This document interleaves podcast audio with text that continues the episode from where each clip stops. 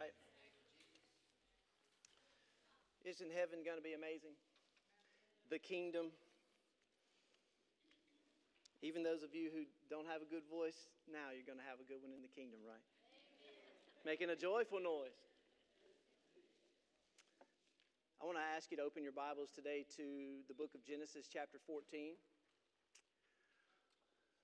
We've just, uh, you know, there, there's nothing really more sufficient than the Word of God. I, I was uh, impressed to start looking at the life of Abraham. You know, we preached, I preached through Genesis 1 through 11 uh, several years ago, uh, just kind of lay that foundation of the beginning of the book. And uh, I, thought, I thought, you know, man, that's just the beginning of the story. There's so much more. And so we jumped into Genesis 12 uh, about, I don't know, about six weeks ago.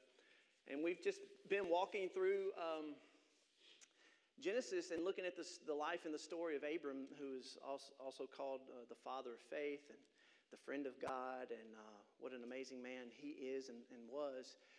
And, uh, and today we're going to take a little bit of a time, a little bit of time to uh, look at a, a mysterious character in the scripture. And for those of you who've been around me long enough, you know I love a good mystery, right? I, I love the, the stranger things in the Bible. Uh, the Bible is a, is a very bizarre book at times. And we meet a character today who is, he goes by the name of Melchizedek. Melchizedek. And if you've never heard that name before, you're going to learn a lot about him today. Well, I say you're going to learn a lot about him. There's still going to be a, a lot of mystery surrounding this character um, this morning because I can't tell you that I have all the answers to who this guy really is, which is, is very frustrating to me because I want to know. I want to know who this guy is and why it matters. And so uh, I love a good mystery. Uh, I don't know how many of you out there love a good suspense, uh, suspense novel or a whodunit movie, and you're trying to figure it out along the way. And uh, you know, those are the those are the kind of movies that really capture my attention. And, and when we look at Genesis 14 today, we're going to be introduced to this to this character named Melchizedek, and he just kind of casually comes on the scene, and then he just as quickly disappears, and we're kind of left hanging like, man, who is this guy? And you're going to pick up on some things that I think will be very evident to you when it comes to this character and, and his, his relationship uh, to the Lord Jesus. We'll, we'll, get into more about that here in a minute. But um, thankfully, if that were all that we had, if Genesis 14 is all that we had about Melchizedek, we would, we would really be kind of left uh, in the dark. Um, but David King David, in writing Psalm 110, he mentions Melchizedek. Okay, that's the only other time we find him in the, in the, in the Hebrew scriptures. But thankfully, the author of Hebrews, the book of Hebrews, uh, he goes into a lot of detail about this character, Melchizedek. And so thankfully, he, he kind of elaborates on this guy a lot. And I think that it's um, very important that we, that we, number one, know who he is. So I'm going to do my best to try to solve the mystery of Melchizedek, which is, again, this is a fun exercise for us to do. But more importantly today, there is a ministry. There's a ministry of this man named Melchizedek, and that directly is, is connected and is, and is applied to you and me today. And that's really what I want to get to more than anything else. Is that this isn't just some ancient story about some ancient king who is really disconnected from us. Here we are in 2022 but that there is still something very beneficial to his ministry that is now connected and, and, can be translated into our life and our ministry as followers of the Lord Jesus Christ. Okay, so let's jump in. So here's what I ask you to do. If you have your Bible, we're going to start out in, in Genesis 14 today, and we're going to just going to read six verses. We're going to finish uh, the chapter 14. But also go ahead and find Hebrews chapter 7. So if, you, if you're one of those people that likes to, to, to turn the pages, I like to hear the pages turning in your Bibles. Um, go ahead and find Hebrews chapter 7 because we're going to spend a good bit of time in Hebrews 7 this morning as well, which is probably the most comprehensive chapter on this character, Melchizedek. Again, again, we're going to try to solve the mystery, but then we're going to really look at the ministry. What was his ministry and how does it apply to you and me today. Genesis 14. Now, let's remember last time we talked about Abram who was willing to fight for his what? His family. Remember, Lot was taken into captivity.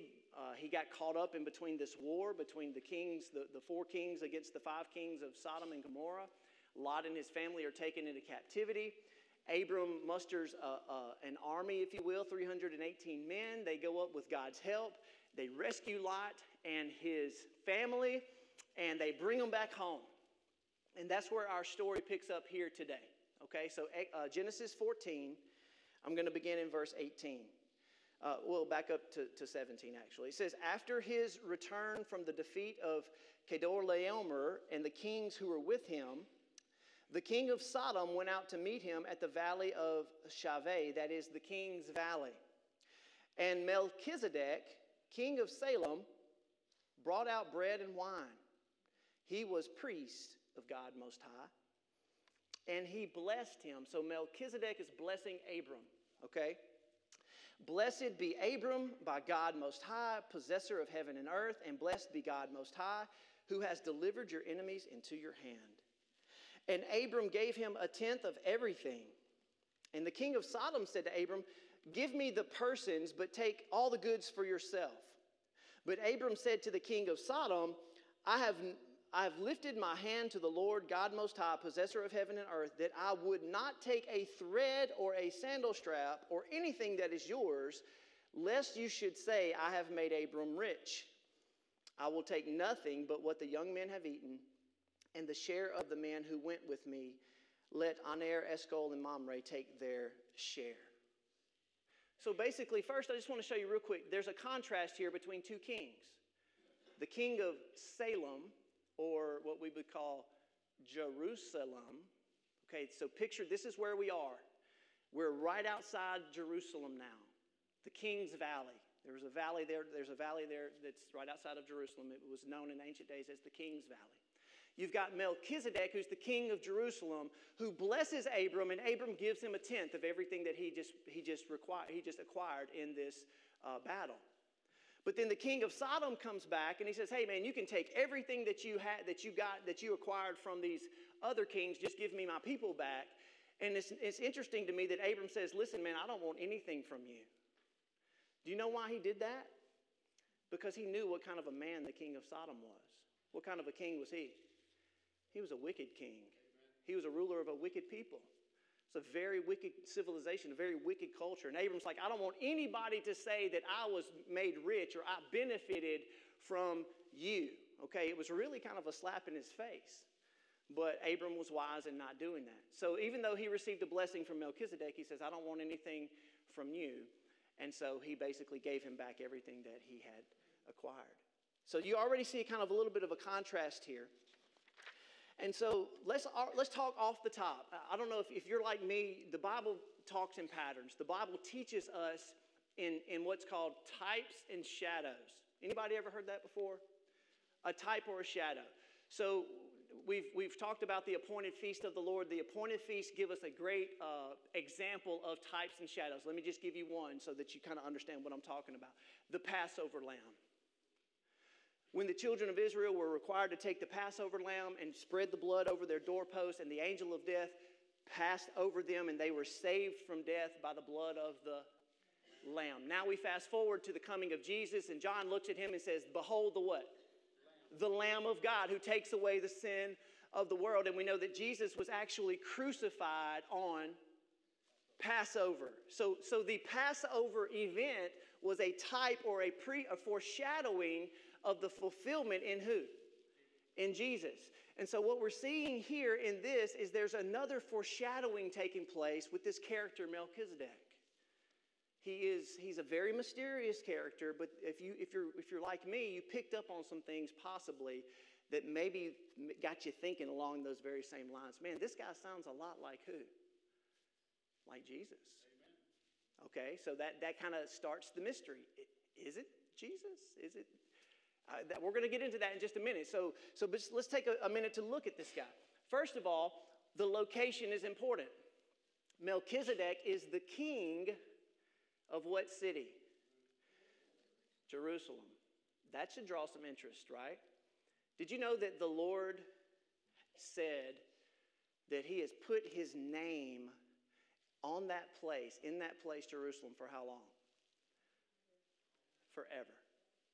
For some reason, there's a unique, special relationship that God has made with that piece of that real estate, that property over there in Israel, in the city of Jerusalem, Mount Zion.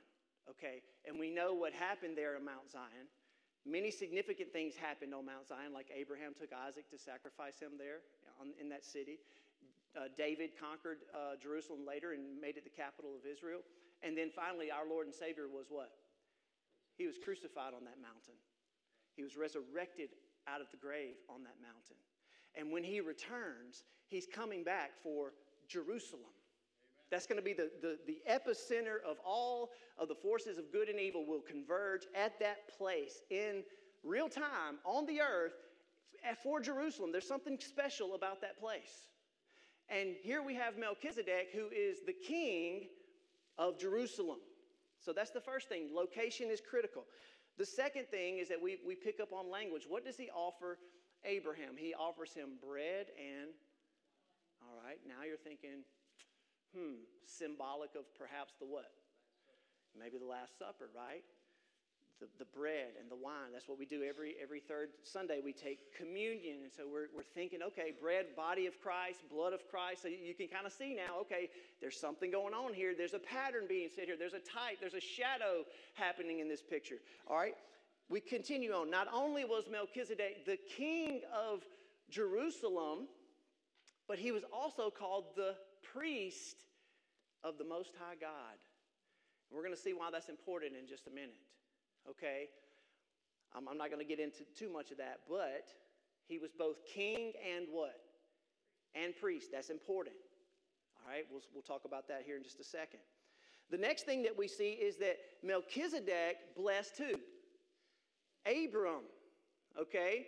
Well, what we know is that the lesser is always blessed by the greater. So, what, what Melchizedek was doing in blessing Abram, he was basically showing his authority and his superiority over Abram.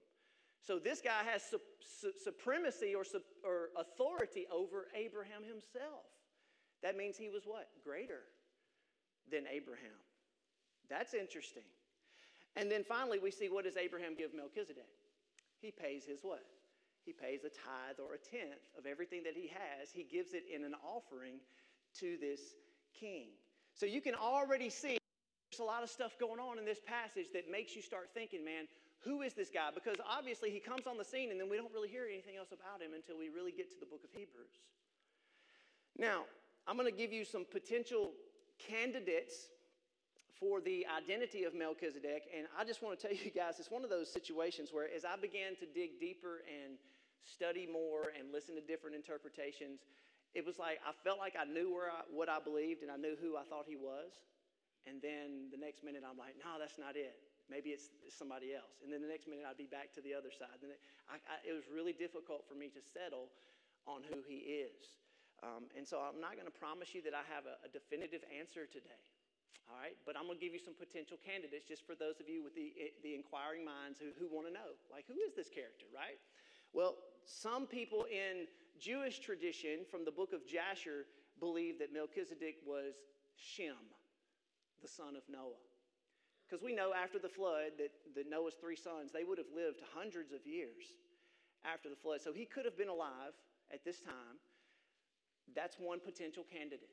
Okay, I'm not 100% sold on that, but again, I'm just giving you some of the um, some of the uh, qualifiers here. Another potential candidate is that this was perhaps a, a Christophany. All right, it's a big word. All that means is this could have been Jesus in incarnate, you know, a, a pre incarnate manifestation of Jesus. I know that's a lot of words right there. So, simply what that means is we see throughout the Old Testament that the Lord appears to people in what kind of form? In physical form. The angel of the Lord, uh, we see it happening all throughout Scripture, and my interpretation of that is that th- these, are, these are manifestations of Jesus before, obviously, he was actually born as, as a man, okay, in, in Bethlehem 2,000 years ago. He showed up on the scene many other times in physical form, and some people believe that this could have been another one of those instances. And I used to really think that's it, that's the answer. Now I'm not 100% sure about that. And so we're going to see later that there were a lot of ideas swirling around uh, God's covenant people about who this character was. And I'll share some of those with you here in just a minute. But let's go ahead and jump into your outline if you're, if you're taking notes. I want to just share these things with you today. And, and, and again, we're going to talk first mystery, then we're going to get into the ministry. Okay? So, who is Melchizedek? Again, I'm not going to be here to answer necessarily the mystery, but I do know this much. Melchizedek, he represents the eternal order, okay, of prophet, priest, and king. Prophet, priest, and king. Those are going to be the three things we're going to really focus on today, okay? There is an eternal order, apparently, that was established by God from the very beginning that there would be an individual who represented God in all three of these offices. Okay? Prophet, priest, and king. So if you have your if you have your Bible, let's let's go to Hebrews chapter 7 and we'll we'll kind of pick through Hebrews a little bit. So let's kind of flip over to Hebrews and let's start digging in a little bit deeper. Who is this guy? So Melchizedek, he represents this, this eternal order where these three offices are un- united, they're unified in one person. Okay? Hebrews 7, let's look at verses 1 and 2. Hebrews 7, 1 and 2. So, again, the author of Hebrews, thankfully, he begins to elaborate a little bit on this mysterious character. He says, For this Melchizedek, king of Salem, priest of the Most High God, so he's king and priest, he met Abraham, return, he met Abraham returning from the slaughter of the kings and blessed him, and to Abraham apportioned a tenth part of everything to him. Uh, and he is first, by translation of his name, now, so the author of Hebrews is now telling us who he is. Okay, his name literally means, the name Melchizedek literally means the king of righteousness. Does that sound familiar? Who's the king of righteousness? We know the Lord Jesus is the righteous king. So his name is King of Righteousness, but he is also the King of Salem, which means the King of Peace. Who's the King of Peace? Who's the Prince of Peace? Again, we see these pictures. So not only is his name mean King of Righteousness, but he's the King of Jerusalem, which, means he's the King of Peace. And so we see here in this one person that he's a priest and a king in this eternal order that God's established from the very beginning of creation. All right, look at verse 3. This is where we get all the mystery, really. This is, this is where the author of Hebrews, in a way, tries to give us some answers, but I think he raises more questions than anything else. Look at Hebrew, uh, Hebrews chapter 7, verse 3. Now he's going to tell us about this guy, Melchizedek. Listen to what he says. He is without father or mother. Wow. Okay. What does that mean? He's without father or mother. I thought everybody had at least have a mom, right?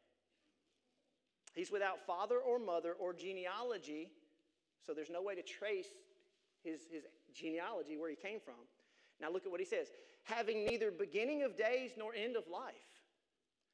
That sounds a lot like God to me, right? Some type of eternal figure, no beginning of days, no end of life. But he's resembling the Son of God, and he continues as a priest forever. All right, let me just take a minute here to address this. There's a couple of things that this could mean. I think one possible interpretation is that the author of Hebrews is basically saying, we really just don't know anything about this guy. Like, there's no record of him, okay? That's one way to look at it. And I think if you read that, you could kind of take it t- to mean that, okay? So we don't really know who, where he came from. We don't know what his family, who his family is. We don't, we don't know really anything else about him, but that he just kind of showed up right here on the scene and to bless Abram. That's one way to look at it. But also at this time, during the time of the second, uh, second century BC, leading up to the, the time of Jesus, guys, there were a lot of different ideas swirling around about Melchizedek. I'm going to give you just a couple, just for, you know, just for fun. There was a group called the Essenes. How many of you have ever heard of the Dead Sea Scrolls? So they discovered the Dead Sea Scrolls in 1947. Uh, amazing discovery, okay? Fascinating. You go research it, it's, it's a phenomenal discovery. But in the Dead Sea Scrolls, there were writings about Melchizedek, and they were, they were saying that he was the angel of the Lord and that he was coming to lead the armies of heaven to destroy the enemies at the end of the age. That's who they said Melchizedek was. Wow, that sounds a lot like who? Like Jesus, right? So that you can understand, like, there's a lot going on here. But then you had another book called Second Enoch, and he says that Melchizedek had a miraculous birth. That he, that he was born, and this is weird. He says when he was born, he was already a grown person. Like, what is that all about? I don't know. Again, I'm not saying these are these can be relied upon as, as trustworthy. I'm just trying to tell you what people were what? What they were thinking in, at this time.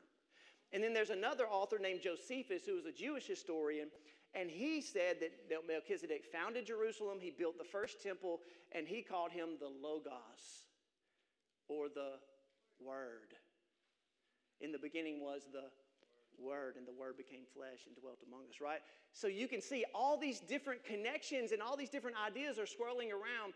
I think maybe what the author of Hebrews is doing in chapter 7 is that he's just communicating to us what all these other people are what? are thinking about Melchizedek. Now, unfortunately, he still doesn't give us the answer. I'm like, come on, man, just tell us who he is, right? Is it Jesus? Is it, is it some special divine being? Is he the angel of the Lord? I mean, we don't really know. So I'm sorry to tell you guys, I'm just going to have to let, leave you hanging on the mystery part. Go research it and, and dig in. Go down that rabbit hole. You'll, you'll go as deep as you want to go, I promise you. So there's a lot of mystery surrounding this guy. But I think the best thing that we can understand is that this is, this is a, a, real man. I think he was a real man. I think he was really the king of, of Jerusalem. I think he was really alive at the days of Abraham. I'm not 100% sure if he was some divine being or if he was Jesus, a pre manifestation of Jesus. I don't know. But what I do know is that he was superior to Abraham and he was superior to the other priests of Israel, which, which were called the Levites. And that's going to be important, okay? as we move forward. So he, he was appointed as a high priest, and he was the king of, of peace, the king of righteousness. This guy was unique. So he has pr- pr- uh, priority and preeminence over these other priests that we're going to see here in just a minute. All right, so that kind of gets us started. Now, here's the thing I want to share with you next is that God did something among the children of Israel that I think was interesting is that he separated all of these offices among the tribes of Israel.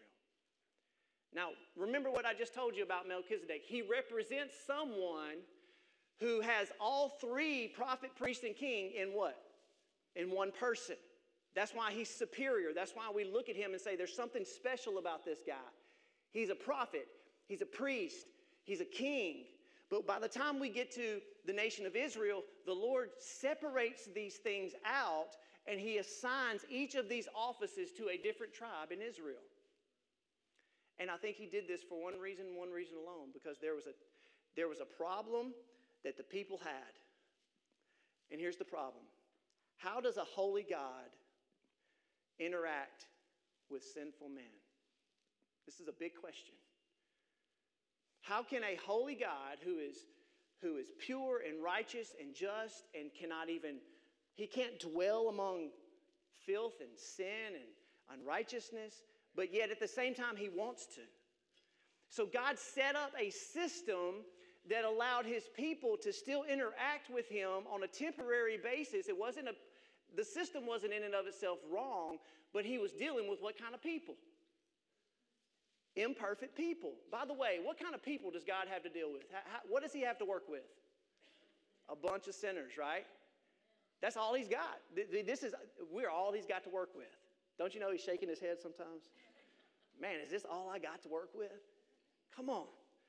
There's no perfect person, right? Even Moses, even David, you start walking, even Abraham, Abraham, these guys who were men of faith, righteous men who believed in God, yet they were still fallen. They still made many mistakes. They still, they still had their flaws, right? So do we. So God's trying to figure out, okay, I'm going to be working with a bunch of imperfect people, so I got to figure out a way. I want to dwell with them. I want to have a relationship with them.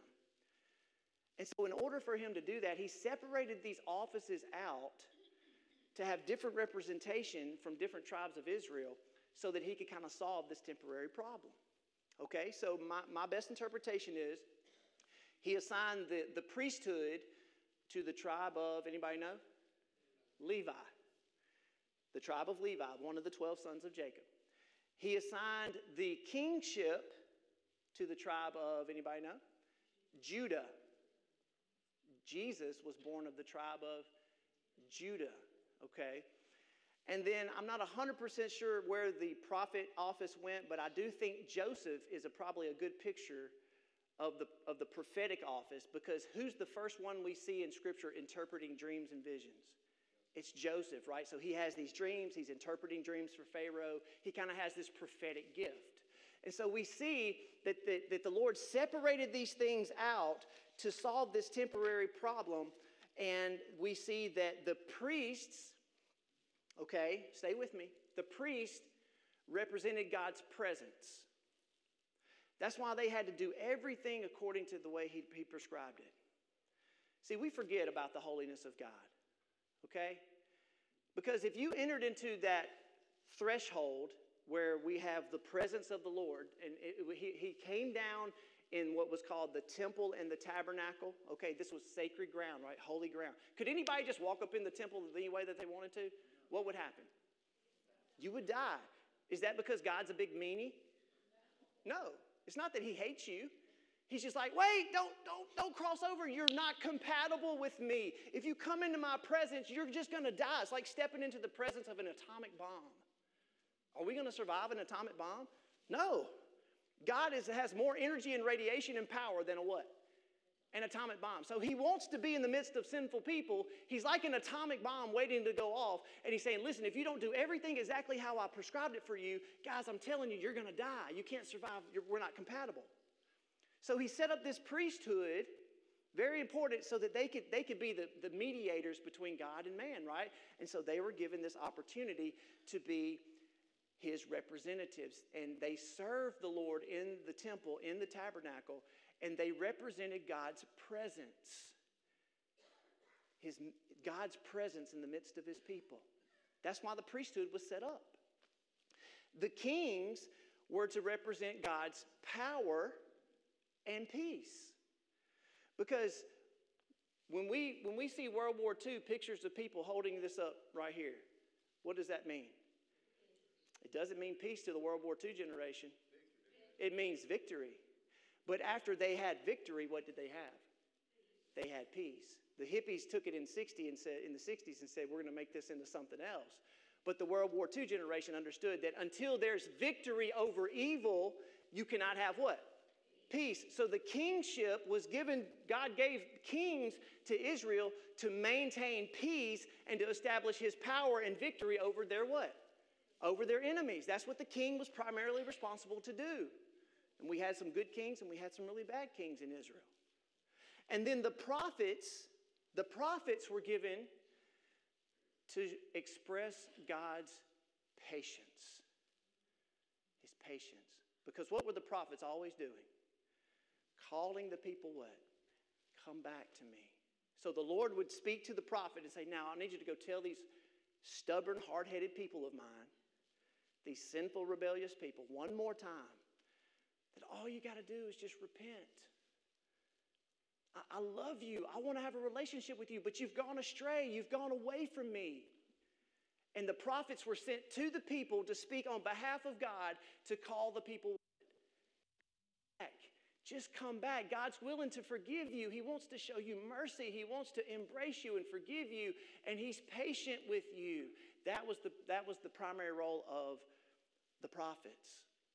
And so you can see that in the nation of Israel, as God separated these things out, he was very intentional in doing so because of his holiness.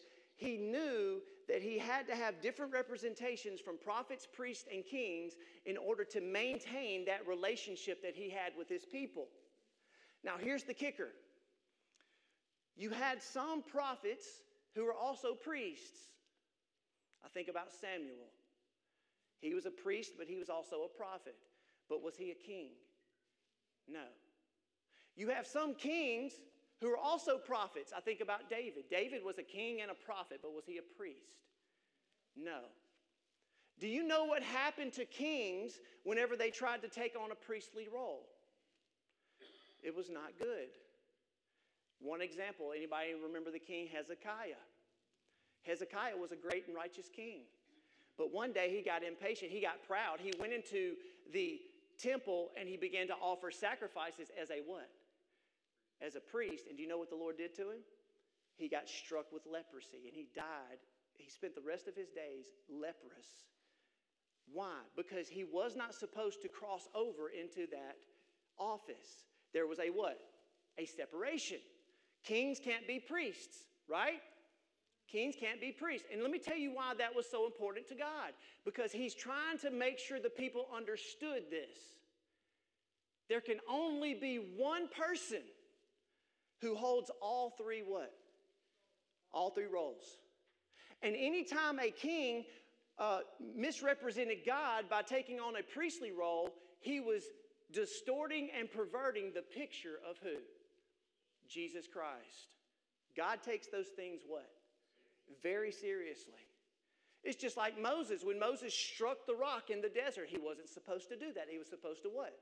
Speak to the rock. He was misrepresenting the good news and the picture of Jesus in the desert, and that's why Moses was punished by God and said, You're not going to enter into the promised land because you, you messed up my picture. You messed up my, my foreshadowing of the Messiah. So, anytime a priest or a king misrepresented God and they tried to take on a role that they weren't supposed to take on, God takes that stuff very, very seriously because it's all pointing us to who? To Jesus. Don't mess with the picture of the gospel. That's what's happening here in this passage of Scripture. Okay, so there's the, there's the picture of Melchizedek, there's this temporary separation.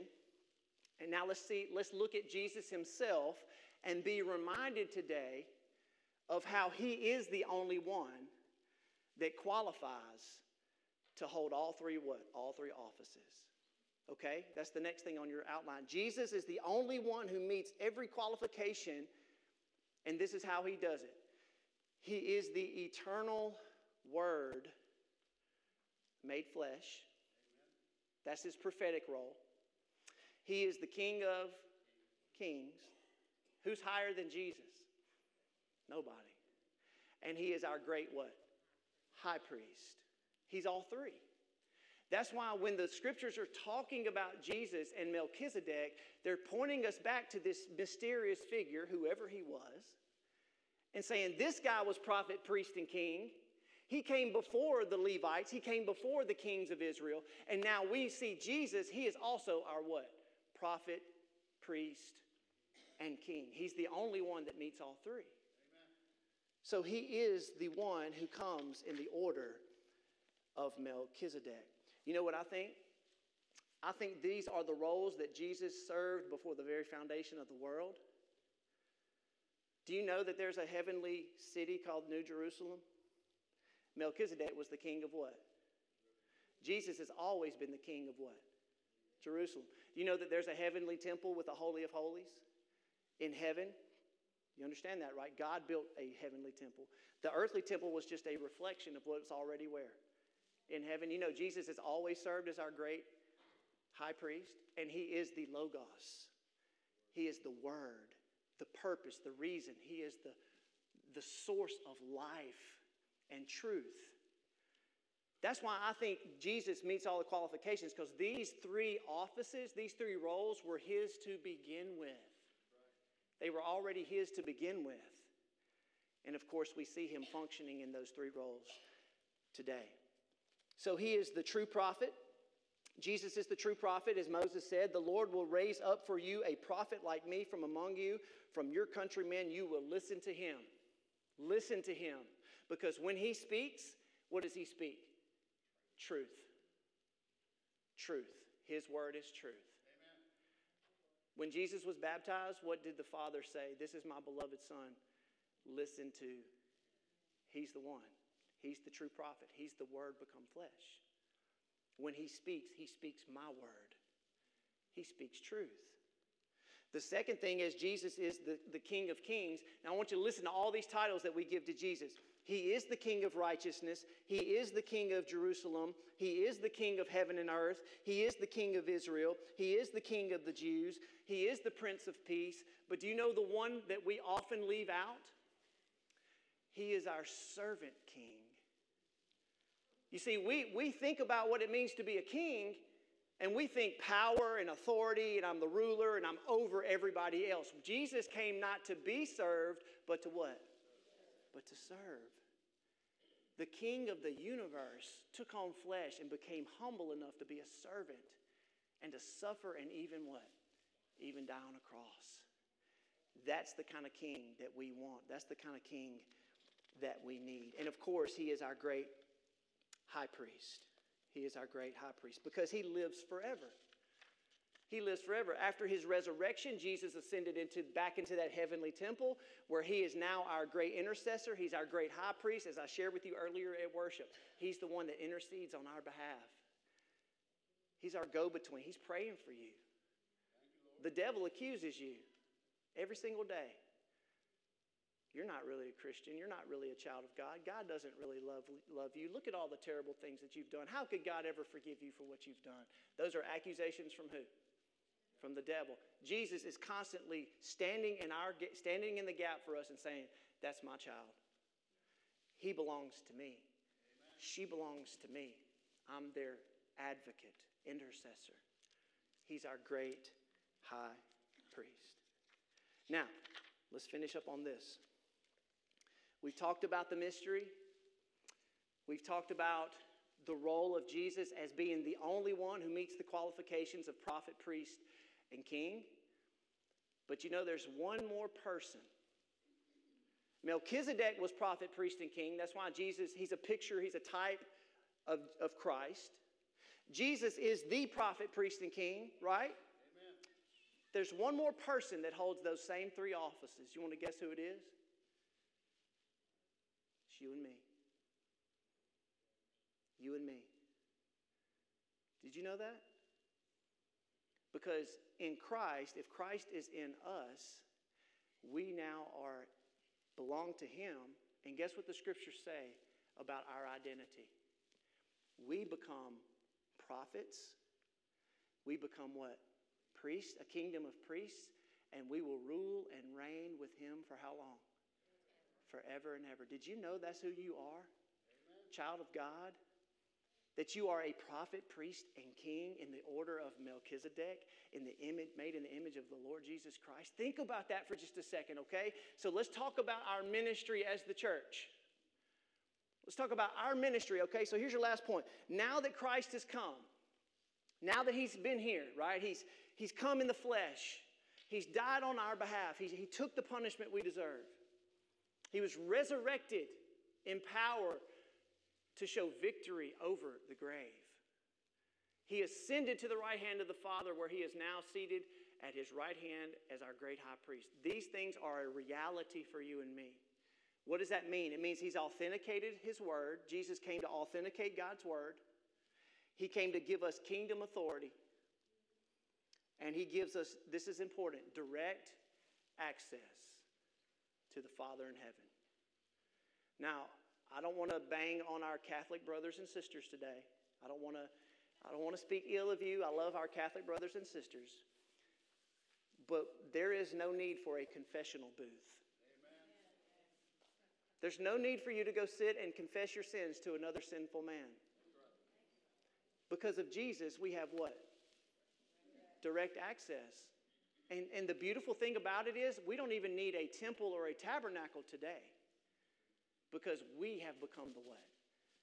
We have become the temple of the Holy Spirit. Our bodies are now the indwelling presence of God so that we can go directly to Him. And guess what? The beautiful thing at any time and in any place. Praise God, hallelujah. What a beautiful gift that we've been given. So, what is your ministry, believer? What is your ministry, Christ Church? What is your ministry now that if you are in Christ and you're here today and you have this, this wonderful opportunity to be servants of the Most High God, I'm going to give you three simple things that you need to walk away with. You ready? We get to, we get to participate in these three offices. The first one is that our role as prophets is the ministry of the Word of God. Man shall not live by bread alone, but by what? Every word. God's Word is life, it is truth. Think about all the things we put into our heart and into our mind. We take man's word for stuff all the time. We listen to man talk to us all the time radio, TV, internet, social media. We're constantly getting just information pumped into our head, into our mind. How much time are we really taking to step back and to receive the what? The Word of God. This is our ministry. It's a prophetic ministry. Did you know that you were a prophet? Now, when we say the word prophet, most of us think I'm, I'm somebody that predicts the what? the future. That's, that's not necessarily just what the role of, now that may be part of the prophetic ministry, but do you know what the prophetic ministry simply is? It means that we speak God's word. That's it. Amen. Now, go back and look at the prophets in the Bible. Were they popular? Did their own people love them? Why not? Because they spoke the truth. And nobody really wants to hear the truth. Are you ready? Are you prepared to be unpopular? Now, if you're fulfilling this ministry in our culture today, it's very easy to say, oh, I don't really want to say what I know I'm supposed to say and speak the truth because I might what? I might offend somebody. Do you think the prophets ever offended anybody? It just comes with the, that just comes with the job. Now, let me, let me back up and say a qualifier. We are commanded to speak the truth in, in love. You know, that doesn't mean we're banging people over the head, but it also means we need the courage. We need courage that in those situations and circumstances, and you all know what I'm talking about, you're having a conversation with a neighbor or a friend or a family member, students, you're having conversations with your, with your classmates in school, and you know you're supposed to stand up and speak the what? You're supposed to speak the truth into that situation. When we remain silent, we are sinning against God. Amen. We're not fulfilling our, our mandated role as prophet. Those are the times when we need to say a quick prayer and say, Lord, help me no matter what's going to come after this, but I got to speak your word. I got to speak the truth. Because, guys, we look at our culture around us, we are so far away from God's word. Amen. The culture is degenerate, it's depraved. We're living in, in times where no one values the truths and the principles of God's word anymore. And it shows. Aren't we reaping the fruit of that in our culture and our generation today? Of course we are. Of course we are. These are very, very dark times because there's a famine in the land. Not of food, but what? The Word of God. So I'm calling you as your prophetic role of prophet. Do not compromise. Don't back down. Don't be afraid. Even if you are the last one there, if you're the last one standing, I, have heard this quote before. I think it's a beautiful thing. I would rather be alone against the whole world and to be with God than to be with the whole world and be in not hell, but to, to be outside of God's favor. I, I messed that up really bad. But you get the point, right? If I have to stand alone, if I have to be the only one standing against the rest of the what? The rest of the world, I have to be willing to do that. And that's what I'm calling us to do today in that ministry of the prophetic word to be his witnesses, okay? Now, the ministry of the word. Number two, as priest of God, we've been given the ministry of prayer. The high priest, the priest of the Lord would come into the holy place and they would offer incense as a symbol of the, as the incense would rise to heaven, it would be a symbol of what? The prayers of the people, the prayers of the priests. We've been given direct access to the Father. You will never, ever, ever regret the amount of time you spend in prayer. Amen. I don't think anybody's ever going to get to heaven and say, Man, I, I wish I hadn't prayed so much.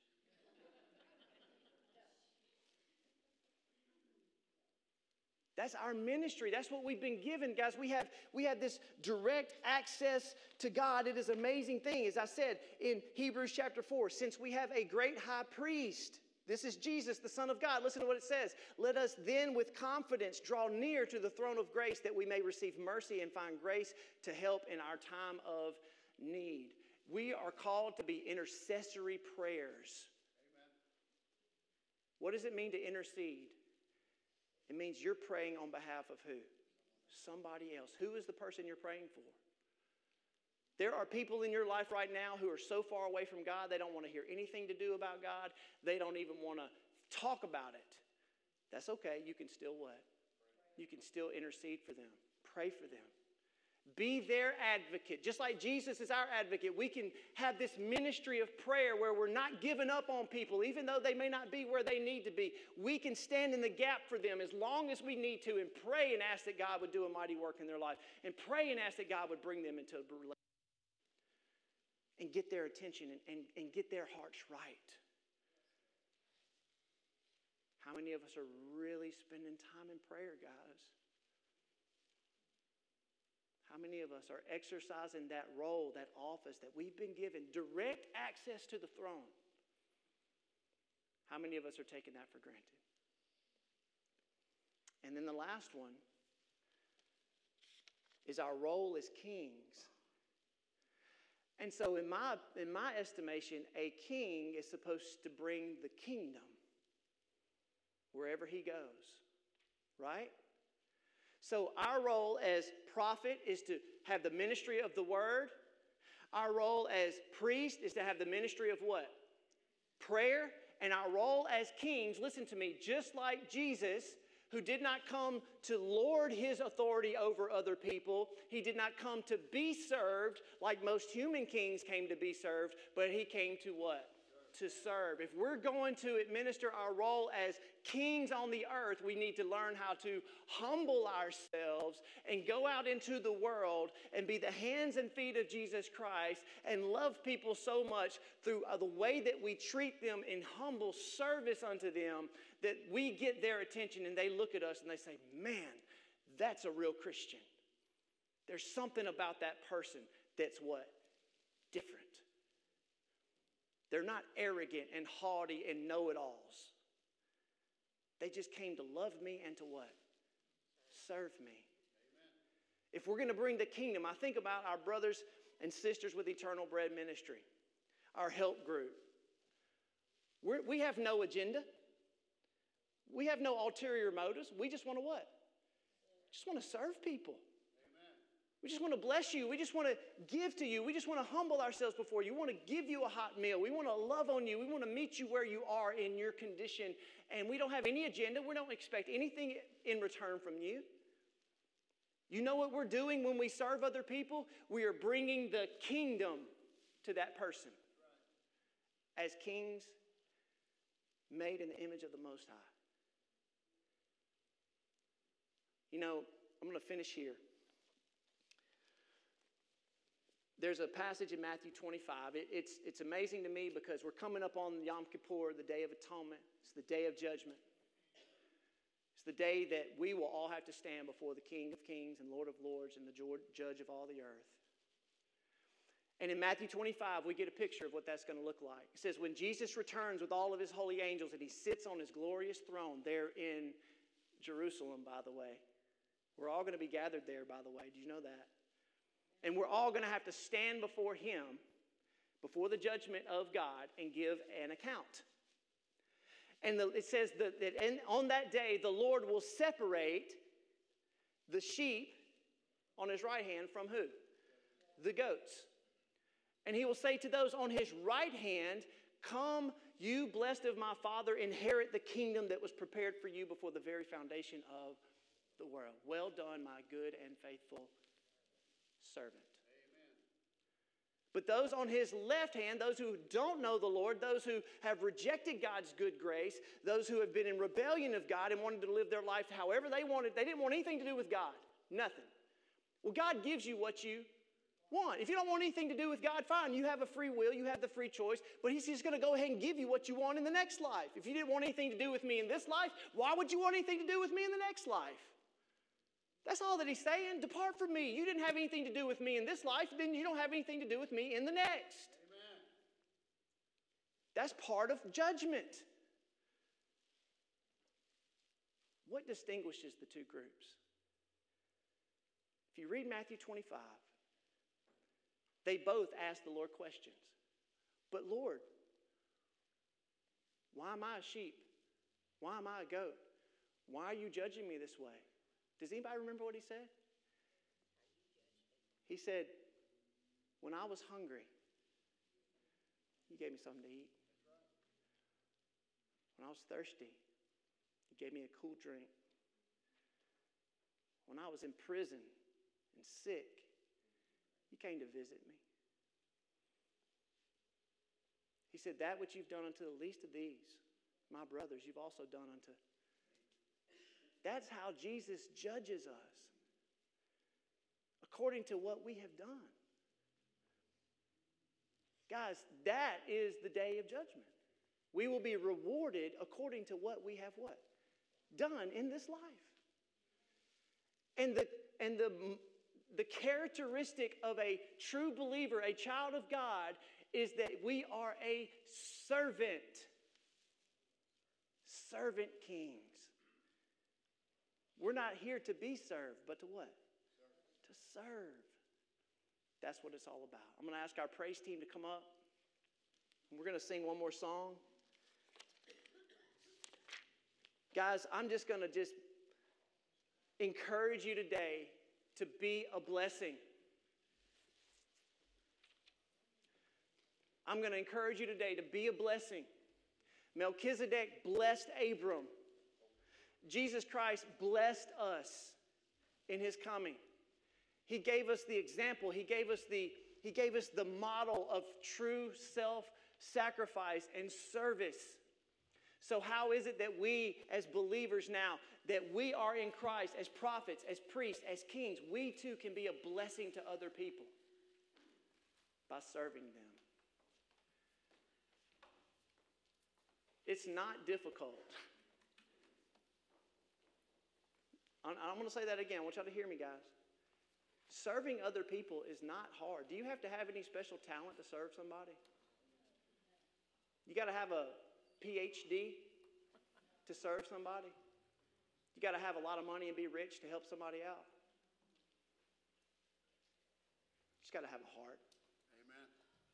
A heart after God. It takes zero talent, ability to serve somebody. So, my encouragement to you is go and do what? Go serve. Look for opportunities to be a blessing, to be of service to somebody else. Amen? Let's bow our heads as we pray. Father, I just want to thank you for this opportunity, for this day, for all the good things that you have given, for the ministry of Jesus, who is our faithful high priest and our King of kings and our Lord of lords the eternal word from heaven.